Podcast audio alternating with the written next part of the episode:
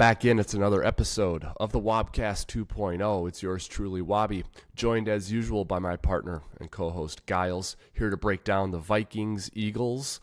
Uh, disappointing loss uh, for the Minnesota Vikings. Maybe predictable for some of you, but disappointing nonetheless as the Vikings dropped to 0 2. But we're also here to preview the next man up. And for the Minnesota Vikings, that's the Los Angeles Chargers, who come to US Bank Stadium next Sunday as both teams look to recover from an 0 2 start. So lots to get to, lots to break down. Let's bring Gyles in to help us do it. Hey, bud, how's it going? Hey, hey. Uh, a little painful Monday here after a loss. 0 2 yeah. is not a great place to start your season. But uh, that being said, we'll get into it. There's a lot of good things to like. There's obviously major cleanup that needs to happen a lot uh, across a few different categories. But uh, they might actually be a good team underneath it all, but not a yeah. good look from PR standpoint. Yeah, well, let's explore that, Gyles. Uh, hey, look, it's let's turn over a new leaf. I mean, um, it's we're starting anew for me. It, this is this will be the first Vikings game as I'm in my 40s because I had my 40th birthday uh, over the weekend. You were on hand uh, to help me celebrate it in surprise style. Uh, so yeah. thank you for doing that. Uh, you did a great job making your way around the room to some unfamiliar uh, faces, all of whom are Vikings fans. You mentioned from a PR standpoint, not a great start. What is your uh, finger on the pulse feeling from from the Vikings faithful? Are they giving up after 0 and 2, or do you think they view it maybe the way you do, or maybe underneath it all, it's still a pretty good team? We just got to uncover it somehow. Yeah, that is the tough spot because uh, obviously, with any fan base, you have highs and lows, and people that are in love and people that are uh, on the exact opposite end of the spectrum. But I do think this past week I've done a lot more defending of the Vikings than I have in a long time. Uh, yeah. A lot of people have mentioned yeah. the idea of trading Kirk Cousins to the Jets. Oh. Time to burn it all down. Oh man! Uh, now, if you go zero oh and three, I maybe will entertain that conversation a little bit more than usual. But I think when you look at the statistics, there are really good things to like. It's yep. just they can't hang on to the ball. So I think from a PR standpoint, there are definitely some people that are right on the edge there. Okay, so before we get into Vikings Eagles, you know, I think one of the statistics that you can hang your hat on is the fact that uh, the rest of the NFC North was over on Sunday. So, yeah, you, you lost on Thursday, and so you failed to make up ground, uh, but you also didn't lose any ground because of the disappointing outcomes for the other NFC North teams. So that was a good thing, I thought, for the Minnesota Vikings uh, over the weekend. That was that was the silver lining. Um, on top of that, and we're going to talk about this now, there are some things going on uh, with the Vikings, particularly their strength is looking good every single week. We talk a lot about during the offseason. Are you focusing on pulling the floor up or pushing your ceiling higher, right? And the Vikings' strength is is carrying the water. Um, I think you're at you're in a worse position, Gyles, if – you're 0 2 and struggling because your bread and butter isn't your bread and butter. That is not happening here for the Minnesota Vikings. You look at that game against the Eagles, Gyles. Cousins, Jefferson, Hockenson, Addison. They continue to shine. 26 targets for Addison, Hockenson Jefferson, 21 catches. 21 catches on 26 targets for 297 yards and three touchdowns. And I will also note, you maybe will punch holes in this a little bit with PFF data, but Cousins sacked only twice on the 44 dropbacks. Mm-hmm. I I mean, we can anecdotally point out some plays we didn't like or but at the end of the day when the quarterback is going down with the football just twice in 44 dropbacks against the Eagles front, mm-hmm. I mean, you can win with that. So Absolutely you can. You scored 28 points on the road against an elite defense in a short week. You can hang your hat on this on Kirk Cousins and this passing offense. Um, so I think that aside from the rest of the NFC North losing, to me a silver lining from this past week uh, for the Vikings is the continued greatness from that group of players. I could not agree more. I think if you have to pin the loss on any two things, it's turnover and time of possession. Because when you look at Kirk Cousins, you can make an argument this is one of his best games of his entire career. Like yeah. as a low key happening, I feel like there was far too many things that went wrong where it overshadowed Kirk's performance. And yeah. I mean that not even to come to Kirk's uh, defense. It's uh, meant to identify what actually went wrong here. Because, like you mentioned, when things don't go right, is it because you have a bad team and like, ah, you're the Texans now, or yeah. things went wrong and you just happened to lose the game? Unfortunately, I think those things have happened twice in a row. I really yeah. think that we don't have a train wreck of a team. I think there's a scenario where we haven't really identified how good our team is yet because of those turnovers. Now, I would love for the turnovers to go away for us to accurately assess how good is our team actually because I tend to think we actually have a pretty good team, but uh, I think uh, when it comes to offensive line performance, I cannot uh, agree more. I think they actually held up pretty well, all things considered. I mean, even the the uh, the the people talking about the game were talking about how bad uh, makeshift of an offensive line it was. When you think about Garrett Bradbury being out and you have Austin Schlottmann uh, in there, Oli Udoh stepped in, got hurt, then they brought in uh, the third string left tackle. That is a horrible scenario if you were to go into that game, considering you have Kirk Cousins. But considering that he's only sacked twice, I think is a godsend. Yep. You know, I think uh, you, you know you mentioned type of possession, and there's you can debate about how important that statistic is or not. Um, it's not it's not irrelevant or unimportant. Uh, it mm-hmm. there's there's definitely more times than not a correlation between success in uh, on the scoreboard and your time of possession. Mm-hmm. And I think when you lose the time of possession the way the Vikings did, Gyles in Philadelphia, it was 39 to it was basically 40 it was basically 2 to 1 yep. uh, the eagles held the ball for 39 and a half minutes the vikings for 20 and a half mm-hmm. it's a lot like uh, think about your budget at home it's you know okay it's like mm-hmm. you know you, you're running out of money you're short on this uh, it's not just like we got to make more more money you, you got to cut back on your expenses. And so what I'm saying is it's not just you have to possess the ball more, hold the ball longer. It's you got to stop them from possessing the ball so much. And I, I look at the Vikings defense, you know, they're 6 of 14. Uh, the Eagles were 6 of 14 on third downs, which is, you know, 43%. There were times, which is not terrible, but there were times in the Mike Zimmer era where the opponent wouldn't convert in a game on third down or they'd convert once or twice on third down. Yep.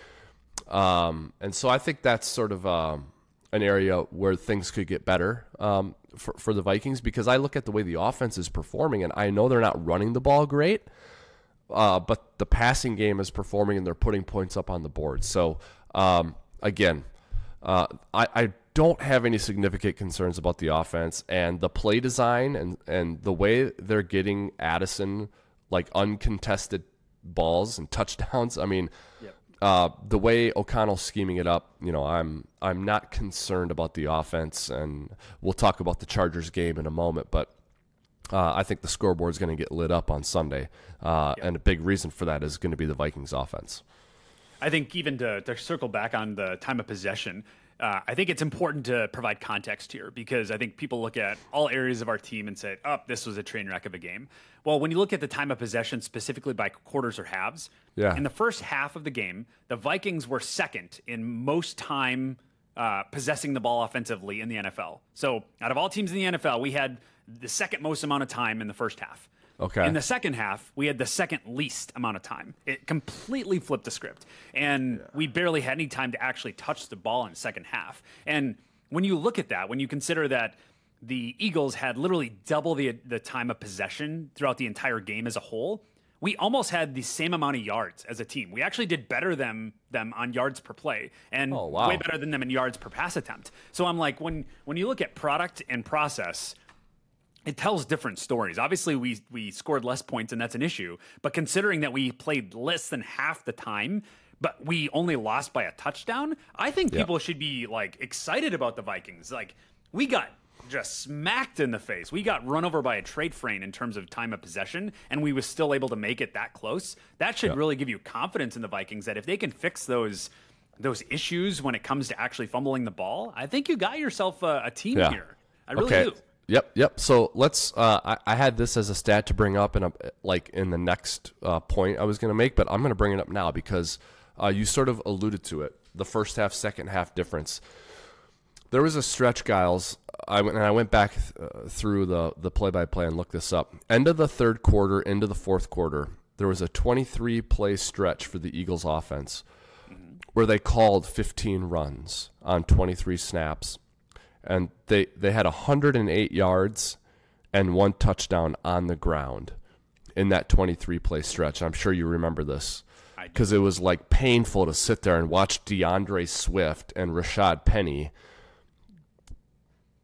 just get whatever they needed to get. I mean, at will, and that included like a 43 yard run by Swift. Uh, that got them deep into Vikings territory. So that inability to, you know, there's, it's that whole thing where it's like, they know they're going to run. We know they're going to run. They know that we know that they're going to run, and they still ran it on us, right? Like that was a major problem at a crucial moment in the game for the Vikings defense, and it has to get fixed, or else they're not going to be able to come back from the 0 2 deficit. I could not agree more. And I think uh, when you lean into the the additional context to that, I think it's partially because they simply got tired out. Yeah. Like uh, I mean, when you when you have the defense out on the field for that long, and then obviously de- offensively we had turnovers and things like that. Like when you get tired out, I think it's really hard to put a stop to those things. I yep. really do. Yep. No, I, I, you're, you're right. You know, and there's uh, the whole like imposing your will against someone else, right? Uh, mm-hmm. and the momentum and confidence that a team can gain or the other team can lose when that's happening. Mm-hmm. You know, and, and the other thing too, Gyles, on this is on the flip side, the Vikings offense is not able to do that to another team's defense from a running the ball standpoint, right? We just talked about how great they're doing in the passing game mm-hmm. with execution, with play design, uh, and efficiency. They're not able to do that in the running game. Nine carries for 28 yards for running backs against the Eagles for the whole game, 14 carries for 34 yards for running backs against Tampa Bay. You total that out, it's 23 carries for 62 yards and no touchdowns in two games for Vikings running backs. Yep. That's that's not going to do it, man. That is going to be a showstopper. I do completely agree. I think we've been able to overcompensate with passing, but that will come to a head at certain moments, uh, yeah. moment in time, and maybe it will against the Chargers. With that in mind, do you see the Vikings making a change at running back? Do you sign somebody in free agency? Yeah, I can see like, it. I mean, after Kareem Hunt, I know they had him in the building. So the the way I think you get over the hump on doing that, Gyles, is if your full analysis at the end of the day, you're sitting there going, I actually think we're run we're blocking this up the right way. Mm-hmm. We're just we're not executing at the running back position, or we just don't have the juice at at running back. If that's mm-hmm. the analysis and the outcome that the coaching staff has, then you got to go get one for sure. Mm-hmm. Um, I don't know if they've gotten to that point. I certainly haven't picked up on that from O'Connell. I I don't know that they are blocking it um, as well as they they could. What do you think? So that is the interesting part here because I think if you were to point out the the areas in which the offensive line is strong going into the season, I think it would have definitely been against the run versus yeah. the pass. When you look at our interior, now granted, Garrett yes. Bradbury's been out, so that's maybe a piece of this. But Ezra Cleveland is typically a top 10 run blocker in the NFL. Period. Full stop. He is amazing at run blocking. Yeah. He struggles at pass protection. And although Ed Ingram has a lot of different issues, he was better against the run than he was at the pass. And we are doing way better with pass protection this year than run. Now, I don't know if that's a schematic change that we've yeah. adjusted. I can't pick up on that yet. I don't know if I've watched enough tape to say, oh, we clearly have changed things to prioritize pass protection and, and sacrifice of the run. But currently, out of 32 NFL teams, we are 29th in yards per rush attempt. We are 2.7 yards per rush attempt. In contrast, San Fran is at number one. Yeah. They're at 5.6 yards per rush, right behind the Jets, uh, Cleveland, and then Buffalo for the top four. And then Philadelphia is top five and all of them are between 4.9 and 5.6 yards per carry. And we are specifically okay. at 2.7. I think that's going to be an issue if we're really trying to uh, give the uh, the, the the the pass game a really uh, bit of ump when it comes to play action. I think that will become an issue if we really want to continue passing the ball and moving the ball down the field. Yeah. Well, I, I'm concerned about their overall play in the trenches, save for pass protection, which I've been pleasantly surprised as being okay. Mm-hmm. And really, one of the worst plays from a pass protection standpoint was the sack fumble that Cousins took against Tampa Bay. Yeah. Um, but I thought he held on to the ball too long there, and he should have seen that coming. So I'm not even going to pin that totally on the offensive line. So, mm-hmm.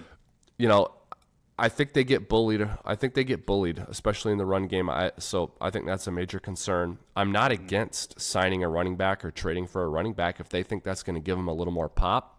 Um, mm-hmm. I'm cool with that. The last thing that I wanted to get to before we go to PFF grades from the Eagles game started off this analysis here from Philadelphia, happy with Cousins, Jefferson, Hockenson, Addison in the passing game. I was also happy with the way they defended Jalen Hurts and his weapons in the passing game. I completely as awful agree. as they were. Yeah, as awful as they were against the run, I mean, Hurts only had 18 completions. He was picked off once. AJ Brown, four catches for 29 yards. Devonta Smith got one deep. He, he got deep on you once, but Mm-hmm. Um, aside from that, I thought so from a finesse standpoint, the skill positions, I think the Vikings have been fine. Mm-hmm. Where where they're getting stung is is up front. O line and D line, they're getting outplayed on both sides of the ball. Yep, could not agree more. And I think even looking at Philly, they only had 171 yards uh, via pass. Like they did yeah. not throw the ball at all. Versus, I mean, now we, we passed the ball double the amount. Uh, so I, I, completely agree about containing Jordan uh, uh, Jalen Hurts. I think uh, we'll get into the PFF grades, but I think there was a certain player that was able to keep that and contain uh, something that we may may have mentioned last week. But I completely agree. The trench is where this is where this really hurt. Yeah. All right, let's uh, let's do that, guys. Let's um, so the way we sort of analyzed it there was um, you know uh, high level game flow what's the narrative but let's let's get into the science and the data uh, what's pff telling us happened from uh, from the eagles game on thursday night yeah, absolutely. Well, let's start on the defense because that's what we're talking about. Uh, yeah. Anybody that stand uh, stood out to you? Let's let's talk about the top five players according to PFF because uh, I think uh, there's things to like. There are things that uh, you know maybe need to improve a little bit if you're looking at the top five and then the bottom five. Uh, yeah. But who do you think are the best players that really showed up and showed out? Well, I I don't I don't know if the sacks just make it look good and the rest was awful, but you know Danielle Hunter was obviously a factor. Um, I also really liked uh, Harrison Phillips. I thought he gave a good accounting of himself. So those two players for me for sure. Um, I thought Jordan Hicks was around the ball a bunch, and then um, I'm I have to think it was probably another pretty good showing for Cam Bynum. Um, so those are sort of just like really quickly first blush. Um, who was okay on defense? I'd say Bynum, Phillips, uh, Hunter for sure. And then I thought Jordan Hicks was around the ball a lot, but I thought that last year too, and um, he didn't always find himself in the top five or top three. So, but those four yeah. players kind of stood out to me. And that is the interesting part about PFF because it measures process and what they were asked to do versus yep. just Outcome. results. So sometimes yeah. it can be a little bit uh, adjusted. Uh, so you did have one of the players right, and that was Cam Bynum. He ranked third yeah. on defense uh, on Thursday. He had an 81.5 grade, did phenomenally in the run, the pass uh, tackling. This guy is clearly gotten back to true form where he was his rookie season. So I'm really excited because I was a little bit down on him this past offseason and he's really stepped up. He's been our best safety thus far, uh, to be honest. Like he's yep. been phenomenal. So I'm really proud of Cam Bynum. I'm glad to have him on the team. He's an awesome dude. Uh, and an 81 for the second game in a row, I think, is a, a, great sign for great things to come from the safety room. Nice. Now, when it comes to Danielle Hunter, he actually ranked in the bottom third again. Did not have a great showing. Um, yeah. I can't tell exactly what's going on here. I don't know if it's simply been because Marcus Davenport has been uh, out of the game and there hasn't been true pressure on the other side. And when you look at Danielle Hunter, his entire career with the Minnesota Vikings, he's always had a stud on the other side. And this has really been kind of the first time he hasn't had a true edge rusher on the other side. So I don't know yeah. if he's just getting double teamed and washed out, but not a good performance by Hunter. I'd have to dig into those that data further. Um, was he was he awful against the run, or were those three sacks his only wins in, in the pass rush game? I mean, those could be two reasons why he ended up in the bottom third. But yep, uh, he was pretty abysmal in run. He yeah. had some pretty severe tackling issues. He had an okay grade in pass rush, like obviously he had the three sacks, uh, and then coverage when he was backed off, he was abysmal. So obviously that can adjust his performance or you know his, his PFF grades, but when it comes down to what you want out of a player, uh, three sacks is still pretty good. yeah, yeah, I agree. You're right. I mean, and that's the thing, you know. if a guy doesn't play very well for most of the game, but he had two sacks and one of them was a strip sack, and you know you turn the ball over because of it. I mean that you can kind of live with that, right? Yep. Um, yep. But but maybe the fact that the Eagles ran the ball so well um, probably excludes anyone in the front seven from being able to perform well or grade well from a PFF standpoint. Um, how about Harrison Phillips? Where was he? Yeah, exactly. C- completely agree. Uh, and unfortunately for, well, I shouldn't say, uh, fortunately, Harrison Phillips was on the top six. Uh, he did yeah. uh, really well in the run, actually. He was the only guy on the defensive line to have a good game against the run, and then uh, struggled in a few other areas, um, but not to be unexpected against a great line. Yep. So uh, we got Cam Bynum at three. Um, so I'm going to start with the bottom five, and I'll go all the way up. So we uh, have the fifth overall graded player with Akayleb Evans was a 65.3 grade. Didn't do too well in the run, uh, but obviously he's a cornerback. But he graded uh, pretty well in coverage. I was really excited to see him taking a step forward um, as the fifth best player on the team from the defense standpoint. And right above that, we have Mekhi Blackmon, uh, the fourth overall graded player. That's good. He had a 66.4 yep. grade. I'm really high on Mekhi Blackmon. He gave obviously from USC. Um, I think by the end of the season, I expect him to be a really darn good player. Obviously, this is just his second NFL game as a rookie. The fact that he's playing this well as a rookie is a good sign, in my opinion. Maybe you disagree, but I think as a rookie, if you're oh yeah you know you know brushing up against the 70s from a PFF standpoint, considering he wasn't a top 10 pick, I, am I'm, I'm really pleased with Mekhi Blackmon. Yep. Agreed. And then we have uh, Cameron Bynum at uh, three, obviously. And then coming in at number two is my boy Ivan Pace Jr. with an 86.3 grade. What a baller. Wow. I think he was one of the reasons that Jalen Hurts was contained. This guy was okay. flying all over the field. Considering, once again, that this guy is an undrafted free agent, he's quickly becoming one of the best middle linebackers in football. Uh, nice. He had a 90.4 grade in pass rush. Like, just phenomenal. Amazing tackler, uh, amazing in coverage. The only downside he has is in the run game, but he's still got a 68.3 grade. Like, if that's what bad looks like in him, I'll take that all day long. He's still yep. two two inches too short, but he's proven that that doesn't matter in his game. So really excited for Ivan Pace Jr. And the number one graded player on defense. Uh, unfortunately came because of an injury uh, with Theo Jackson. Ah. Came in at a 93.7 grade. I think good for uh, him he's kind of like a, a, not a household name when it comes to safeties in Minnesota Vikings territory. But uh, the fact that he was able to make it on the field, like one of the first plays that he was on the field, he got scorched by that uh, that deep ball. Uh, that ended, and I don't think it ended up right away as a touchdown, but it eventually became a touchdown. Yep. Uh, and I think he turned around and was phenomenal. He obviously got that pick that helps things, but he was a relatively shut down safety. So really excited for Theo Jackson and this kind of references our our episode from a few weeks ago that we have a really great safety room. It's it's pretty yep. deep. When we're getting yep. down to that level and you're putting Theo Jackson in the game and he still ends up with a 93.7 grade, that's really exciting. Yep. But on the flip side, not to be too negative, the fact that your third or fourth string safety was your highest ranked PFF graded player uh, does not speak volumes about the rest of your team. For the other guys. Yeah. um, yeah.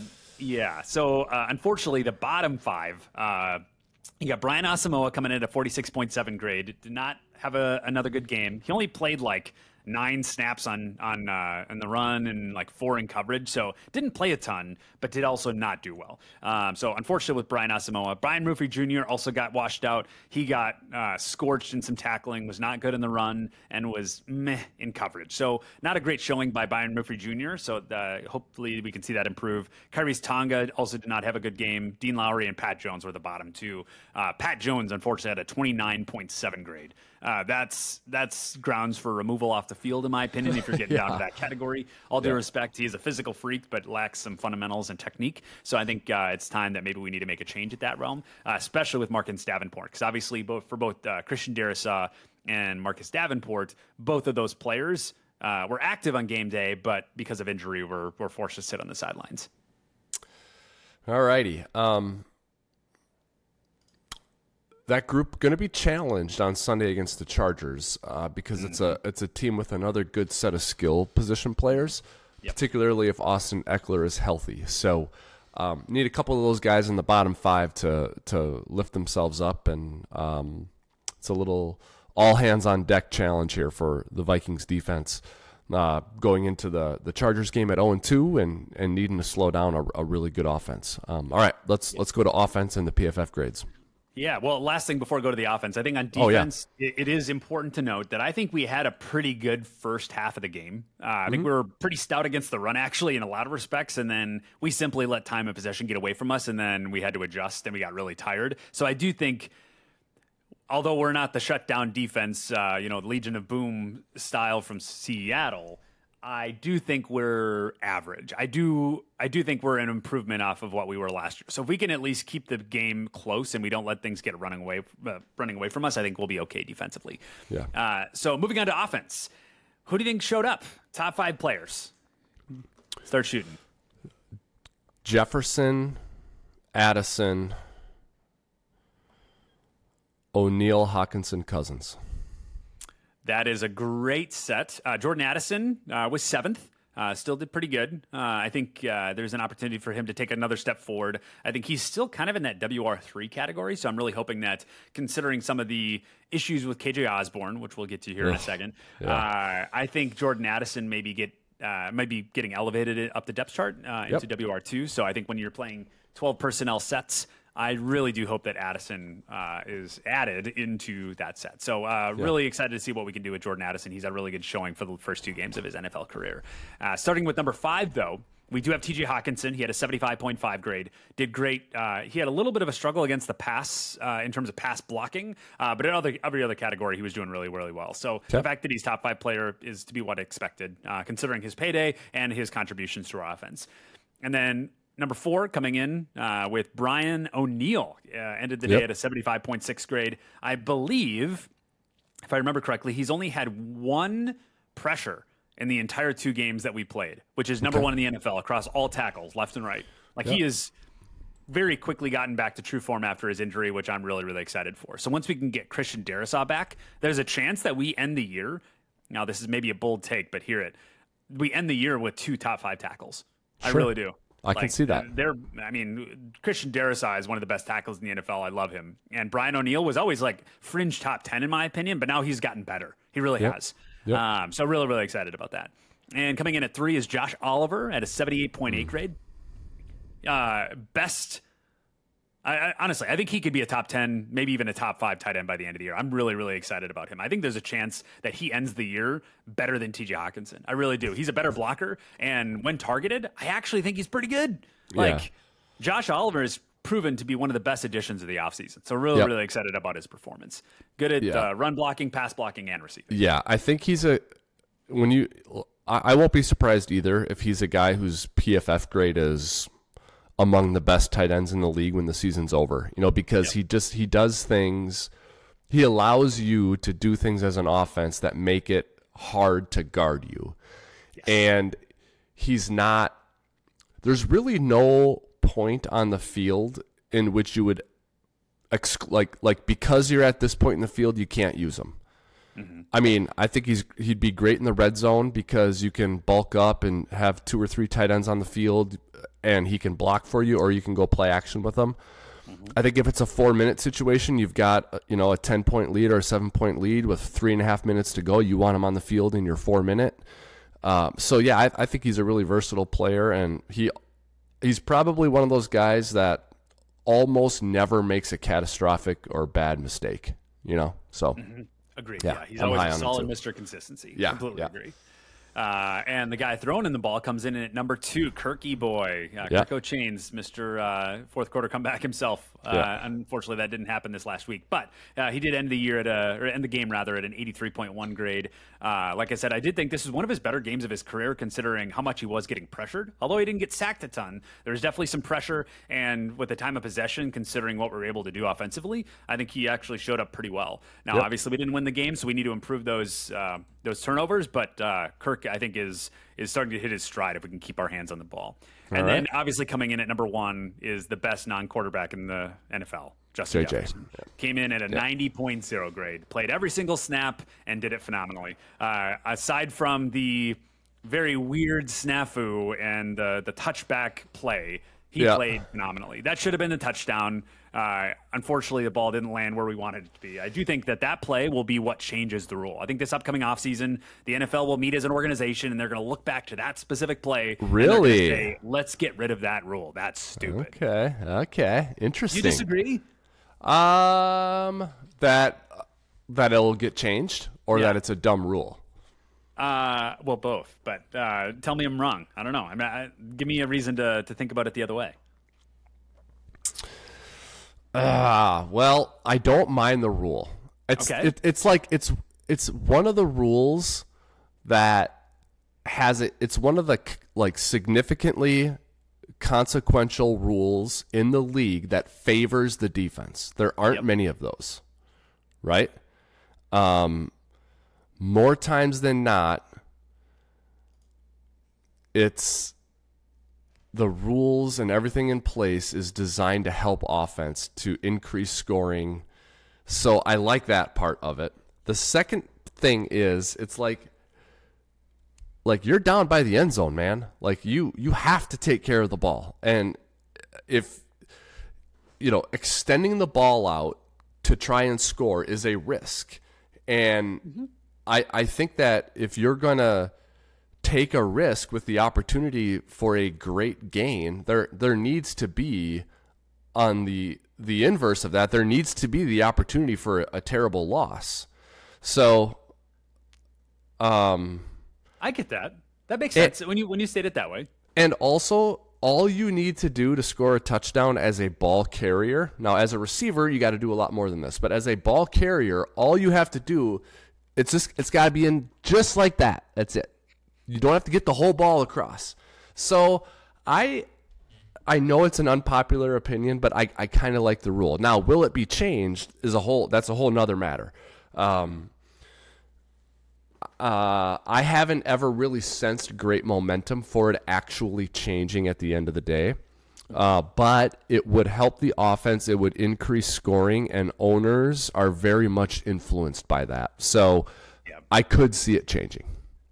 And I guess that's where my hypothesis or my opinion came from because the entire NFL is predicated on viewership, right? And when they're building rules, it's built off of keeping the players safe and getting more viewership. And when I think about that rule, uh, even the the team that benefited from it, I don't think they were like overly excited. I mean, I don't. I think they were excited, but it's kind of like a oh, I guess we have the ball. It's not like oh, we stole the ball, we earned the ball back. It's a Yeah. technicality. It wasn't even a we stopped them on, on fourth down and now we get the Yeah. ball back. It was like oh, I guess we get the ball because of a technicality, and it just it feels like it kills momentum. Nor does it give. I mean, although it gives momentum to the other team, it feels like a weird play. So, in the spirit of viewership and scoring and all the things that the NFL likes, that's my thought on why the the, the rule may change. So I would say then, so if, if you were a competition committee member or another owner uh, with me and we were in the room, I would say, well, what then? Then what happens to the ball then? So you reach out to try and score a touchdown, you lose control of it, and it goes out of the end zone. Yep. Where where does it go? So, clarification: Do you think he had possession of the ball and it was a fumble? Because I know some people were arguing over that fact, but are we assuming that he had possession and I'm fumbled? I'm saying so. Yeah. Yeah. Yep. Uh, so then I think it should be placed at the one yard line. Okay. So it just goes back to the spot of the fumble. Yeah, exactly. Just like everywhere else. Because if you fumble out of bounds, it just goes back to the spot. Now, Yep, it does. I've Yep. heard some people talk about, well, like it's more about the consistency, right? Because if it's every other spot on the field, it just gets put at the spot of the fumble or a spot of the foul or a spot of the, the play. What if you adjusted that? And if it goes out of bounds as a fumble, then the other team gets it everywhere. Just to have a Oh. level of consistency, like just treat it the same. You know what I mean? Whether it's in the touchdown or the, the end zone or not. Now, I don't know if I'm in favor of that. I'm Uh, not. I'm not in favor of that. So to me, the difference is you're right. There's a consistency consideration here that you, you lose consistency when you treat a fumble that goes out of bounds via the end zone. You treat that differently than a fumble that goes out of bounds via the sideline. Mm-hmm. But going back to the what are you attempting to gain by taking this risk? You're attempting to gain not a, a fresh set of downs. You're attempting to gain a touchdown. You know, Yeah, so or at least a shot at it, right? I mean, Yeah, it result and- in a field goal, but at least it keeps the offense on the field. so it's like if this if you lose a ball through the end zone and your only negative consequence is the ball just goes back like you, you can be more cavalier and riskier with that you can fl- you can you can reach the ball out and flail it and not worry about losing possession of it by it mm-hmm. going through the end zone so i think the high stakes nature of what you gain by extending the ball to try and score has to be counteracted by the high stakes r- the risk uh, that you can incur by by losing it. So I, well, I you like can it. make the same argument on, on like a first down, right? If you're extending, yeah. trying to get a first down and then you fumble, you yeah. still get the ball back, right? Now, granted, if it's fourth down, then you're gone, but that's a whole other set of rules. Yeah.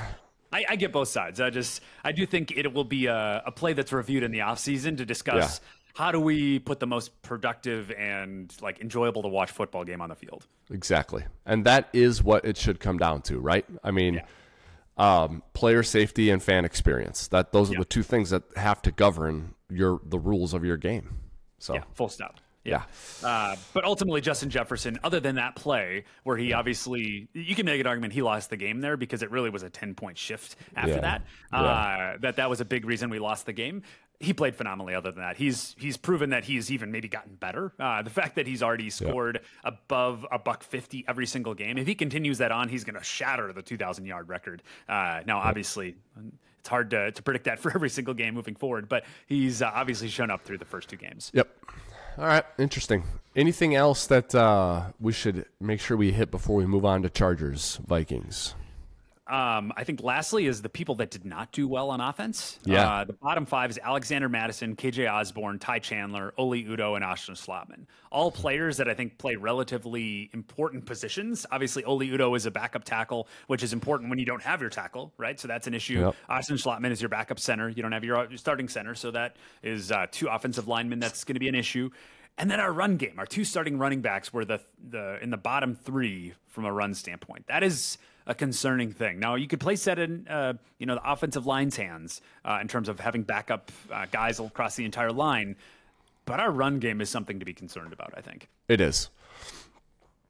It is because um, it's complementary football. It works hand in hand uh, with time of possession and getting your defense rested, and um, it's a momentum thing. It's a confidence thing. It's a it's a brand. What's your brand of football? No football team wants to be known as one that cannot impose its will on the other. And without a running game, you know, you can't do it. And again, I go back to that 23 play stretch at the end of the third quarter, beginning of the fourth quarter, where the Eagles just completely, from a physical standpoint, took over the game mm-hmm. with D'Andre Swift and Rashad Penny and the runs. And even though there was still time to go and the Vikings ended up scoring one more time, at, at the conclusion of that 23 play stretch that the last play was a two yard touchdown plunge i was like this i, I think that's it.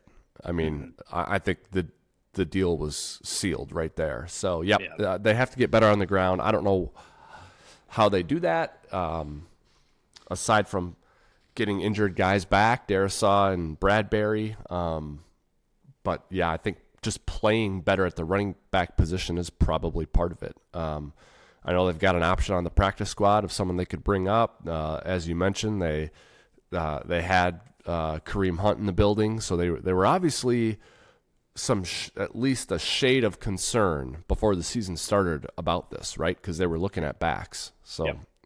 what what would you advocate for? So it kind of depends on what your uh, optimistic outlook of the Vikings are this season. If you look at them and say, "All right, remove turnovers from the occasion," we have two obviously uh, egg uh, just horrible games, right? Uh, we we lost. We we uh, we turned the ball over way too much. Yep. If you view them as a good team and you actually think they can go the distance, but you think the run game is the one thing holding us back, let me throw a scenario at you. Okay. We talked about it before, but let's get a little more concrete here. Would you trade a third or fourth round pick for one year of Jonathan Taylor? Just one. You're not planning on paying him, but you're just going to rent him for a year for a third or fourth round pick. Yes. I would let him walk and, in free agency afterwards. Yep. Yep. And well, two things about that. One is I know there are people listening, and there are people in the NFL world who would be like, you can't just throw draft picks away like that, right? And I've said myself, the devaluation of the running back position, I, I kind of don't always disagree with it in this league. I think you can get running backs almost anywhere. With that being said, the Vikings are a team that is in the win now window. I don't love what they've done with their draft picks under the new regime anyway. Uh, so you get Jonathan Taylor for it. And who's to say that whatever the new reality is next season and beyond doesn't include Jonathan Taylor as a free agent signing? Who's to say it, yeah. it couldn't? Yeah. So I think I would do it. How about you? I don't have my glasses on. Is that Les Snead I'm talking to today? Uh, I'm just F kidding. them picks. yeah, yeah, yeah. exactly. Uh-huh. I mean, honestly, they're not doing too bad this year again. But uh, yeah, I don't know. I mean, I th- if it's a third or fourth round pick, I think I maybe give it a try. I am maybe more optimistic than most Minnesota Vikings fans when it comes to their proje- trajectory in the 2023 season. I really think they could go the distance because they have made major improvements on defense. If you keep that ball Yeah.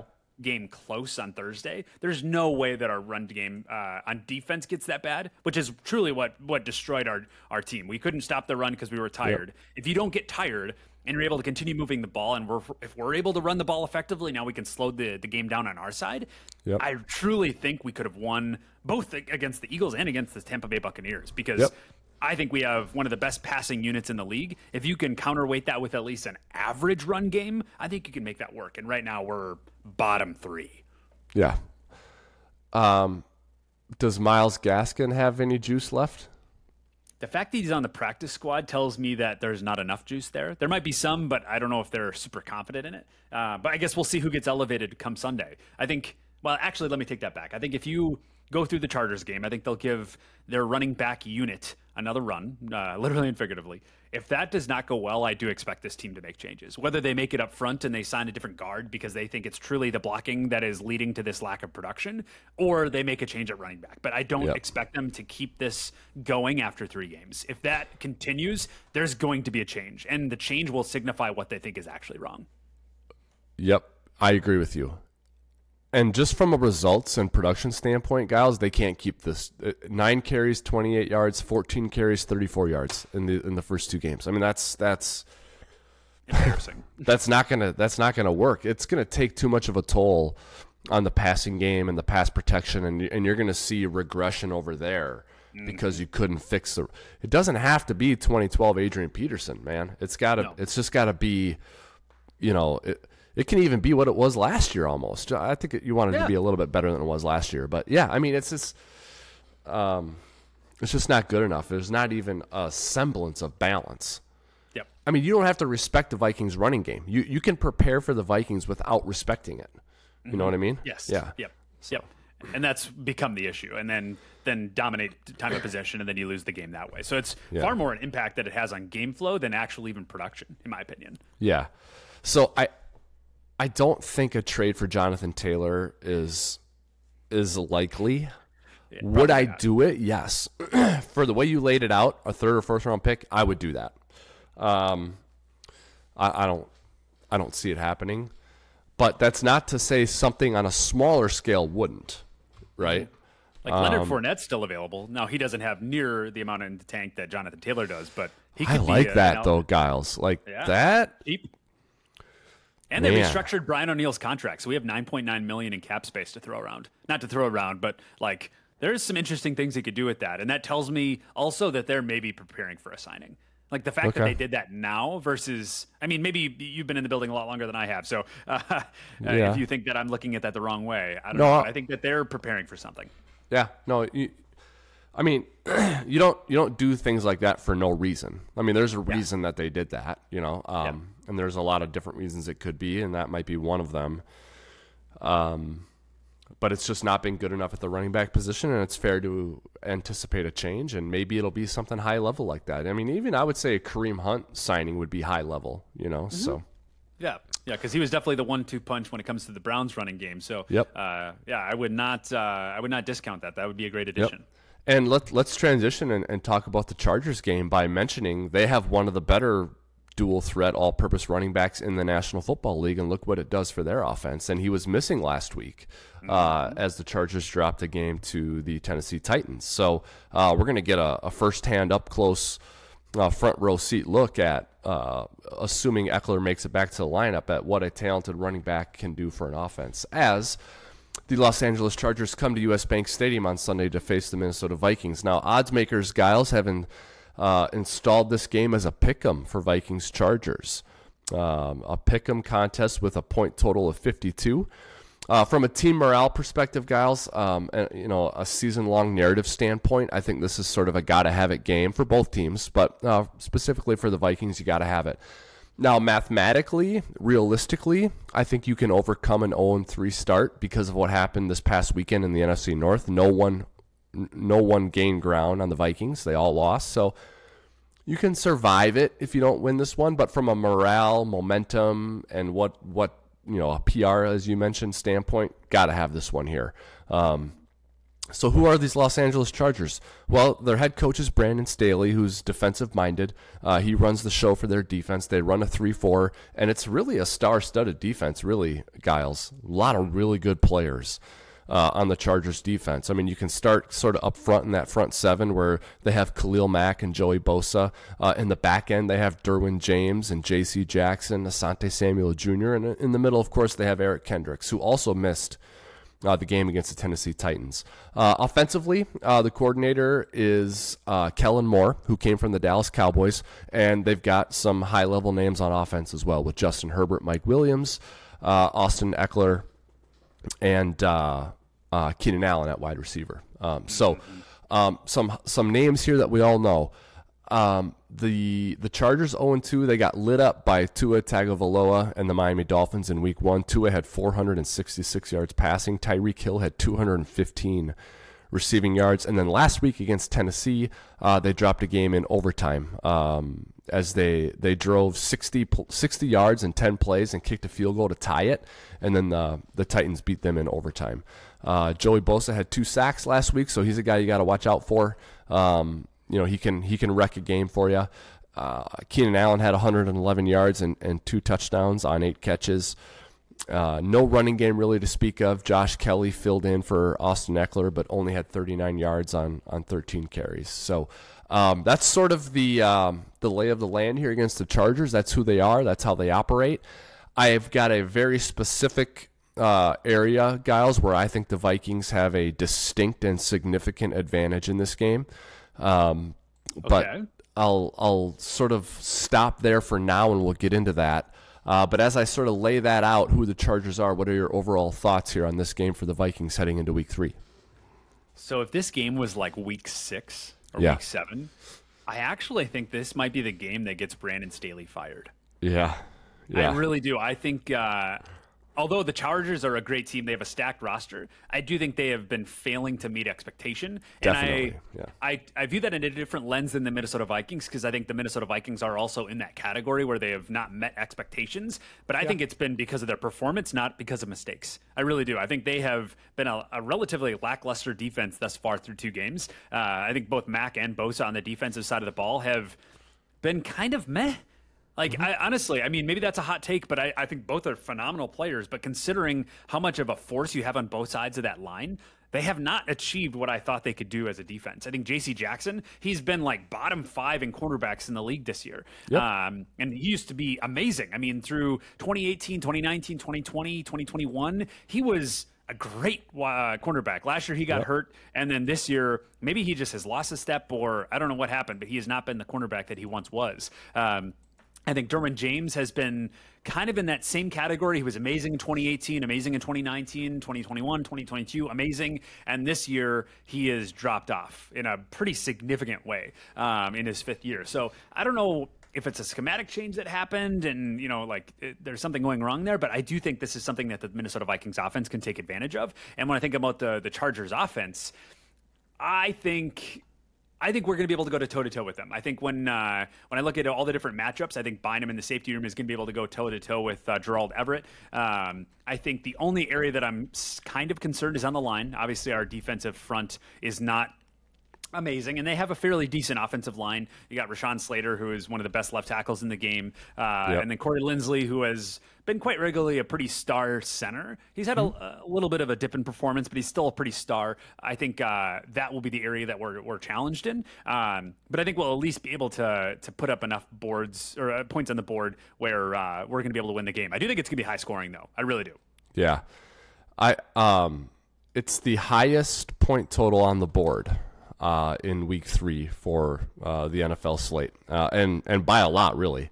Um, mm-hmm. I think the next highest is the Bears Chiefs at mm-hmm. 49, maybe, and the Vikings are Chargers are sitting there at 52. Yeah. So um, this is not going to be, uh, you know, anything novel here, Gyles, but the Vikings attack here uh, through the air against this defense for sure. Uh, we mm-hmm. just talked about how important it is to get the running game improved, to block it better, maybe make a change at running back. but you, you you attack the Chargers through the air, and as long as you can block up Mack and Bosa enough to not let them ruin the game and strip sack your quarterback all the time, uh, there is gold to find in the hills against the Chargers defense. They are surrendering a completion percentage of 69.5%, and they are allowing 10.3 yards per attempt. Uh, Tua was 28 of 45 against them. Tannehill was 20 of 24 against them. Mm. Here's the stat that I couldn't believe that I read in in two games so far this season, the Chargers pass defense has faced 69 pass attempts. They only have two passes defensed in two games. Oof. San Diego or uh, Los Angeles Chargers defenders have broken up two passes in two games. And that is unbelievable considering Tua put the ball up in the air 45 times against them. Yep. And Tannehill 24 more times. I mean, receivers are gaining separation. Receivers are running wide open. Um, it's it's a complete bonanza right now against the Chargers pass defense. And I don't know that the Chargers the Chargers know that this is a problem. They're trying to fix it and now they got to go against Justin Jefferson. Yep. I don't know that there's a worse and so it might not be week six when Brandon Staley gets fired, Gyles. It it might. I don't want him to lose his job. I'm absolutely yeah. not advocating for that or rooting for that. But this this is a house of horrors. The state of the Chargers' guy. pass defense, yes, the the state of the Chargers' pass defense and what the first two teams did to them. This is a house of horrors coming to US Bank Stadium against Kirk Cousins and Hockenson and Jefferson and Addison. And I'm not trying to overhype you know what the Vikings have done or could do. I'm just saying from a matchup standpoint, uh, it's it's a problem for the Chargers. And through week two, I think it's important to note that we have the best right tackle in the NFL. He's the number one out of 64 qualified tackles. We have the best tight end in football out of 32 qualified tight ends, TJ Hockenson. And we have the third best wide receiver, according to PFF, with Justin Jefferson. Like, when you think about all the best positions that you want to be the best in football at, I think we're there. yeah. So I think uh, yeah. this is going to be a fun game to watch. Yeah. Um, so, on the flip side, if I'm the Chargers, um, I, I, you know, to me, it's about Ekeler. It, it's oh, it's what's yeah. what's Ekeler's inclusion mm-hmm. I think is about as important a question as there is here, and we don't know that. Um, assuming he plays, um, I, I just don't know if the Chargers' style is to bully the Vikings. Um, so I don't think they can do what the Eagles did with Jalen Hurts and Rashad Penny uh, and D'Andre Swift. So as much as I advocate for a team to do that against the Vikings because I think the opportunity is there and the bar is low. I don't know that the Chargers can execute that. So I think this is one of those deals where you try to beat the Vikings at their own game. And the fact that you're on the road isn't great, but you are playing in a controlled environment, a pass friendly US Bank Stadium. So I, I just see this as being a track meet where Herbert, Keenan Allen, Mike Williams, and Austin Ekeler try to outpace and outduel Kirk Cousins, Justin Jefferson, T.J. Hockenson, etc. Um, so if I'm the Chargers, I'm kind of saying the same thing. I'm saying I don't really see a lot of pass rush there on the Vikings defense. I don't know that they're going to be able to guard Mike Williams and Keenan Allen. So I think the Chargers put the ball in the air a bunch to make Ivan Pace or Jordan Hicks or whoever cover Austin Ekeler on the ground. I think that's going to be a problem uh, for for the Vikings second level. Um, so I, I, see a fun, fast-paced, uh, pass-heavy attack for the Chargers as well as the Vikings. I think you're absolutely correct. I think uh, there's a chance that this could be a 40-plus on both sides of the ball yeah. Uh, game. Yeah. I really do. I think this is going to be a really exciting game to watch. Yeah, um, which is good for you because you're going to be in the building. Oh, absolutely. 50 yard line. We're taking a client there. He runs a manufacturing firm uh, up in St. Cloud, and uh, we're taking down uh, to go watch the game. It's first Vikings game ever, so excited to go for a, a newbie uh, to an in person Vikings yeah. game. So it'll be a, it'll be a good time. Yeah. Now I think um,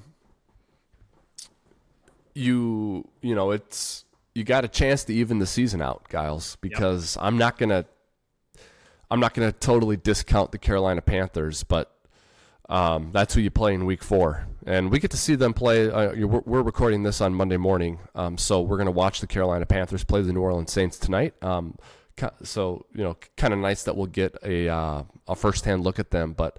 Uh, big game for the Vikings here. Well, we'll get to our predictions. Big game for the Vikings uh, because it really puts them in a position to even things out, get to two and two, uh, as they would then get ready to host the Kansas City Chiefs. Um, I'm not going to go quite as high as I think you're going to go here. I'm going to say 31 22, the Vikings win. I think they'll score four touchdowns and tack on a field goal at some point, um, and get to and, and, get to 31 points and, and defeat the Los Angeles Chargers. So I think we'll get uh, two or three touchdowns in this game. Uh, but I think I think it'll be just too much. I think the Chargers are reeling. I think they're banged up, and I don't believe in their ability as a defense to stop the Vikings offense. So 31 22, I have the Vikings uh, getting into the right, uh, the correct column in the win loss ledger. They get into the left side, they get a win. Move to 1 and 2 with their eyes on Carolina, uh, trying to get to 2 and 2. What say you? Yeah, this is a really tough one because there's what I think they should do and what I think they will do, right? And I think uh, Kevin O'Connell definitely has spoken publicly about wanting to get the run game going more, but I also think he's a very driven person that does not like losing, and this is the first time in his entire career uh, at the Vikings that he's lost two in a row. So yeah. uh, the fact that he uh, has done that, I think he's going to come in with a little chip on his shoulder. Yeah. And I don't think our run game is good enough to try to slow the game down. So I think he knows that he's going to have to be a track meet here. Uh, But I also think you know the, the the the the matchup is is kind of an interesting one. So maybe they won't score 40 points. So I think my my final prediction will be 37-31 Vikings. Ooh, that'll be a fun one. That'll be yeah. a fun one. Uh, so in both of our predictions, the over cashes. So if anyone out there has a gambling bent to them, uh, we're we're predicting the over in that Vikings Chargers uh, contest. Alrighty, um, I think that's about all the damage we can do. Anything we left uh, left on the table, or are we good to go? If any Minnesota Vikings players are listening right now, please hold on to the ball when come Sunday. That would help. that would help. Hey, in a track meet, lost lost possessions matter. You don't want to lose any possessions in this game. You're going to need all the points you can get. They will not be at a premium. Points aplenty. Hopefully, the Vikings end the game with more than the Chargers. So that's going to do it for this episode of the Wobcast 2.0. Make sure you like, subscribe, watch, and listen to the Wobcast wherever you do that with all your other favorite football content, especially podcasts, Google Play, Apple Podcasts, Spotify, and we're also on YouTube. So you can watch us uh, and tune in as well as listen to us. Love it when you guys join the conversation, so please continue to do that. On behalf of Gyles, this is Wobby signing off for now. Vikings Chargers noon on Sunday. Excited to break it all down and react to it next week with Gyles. Until then, Skol Vikings.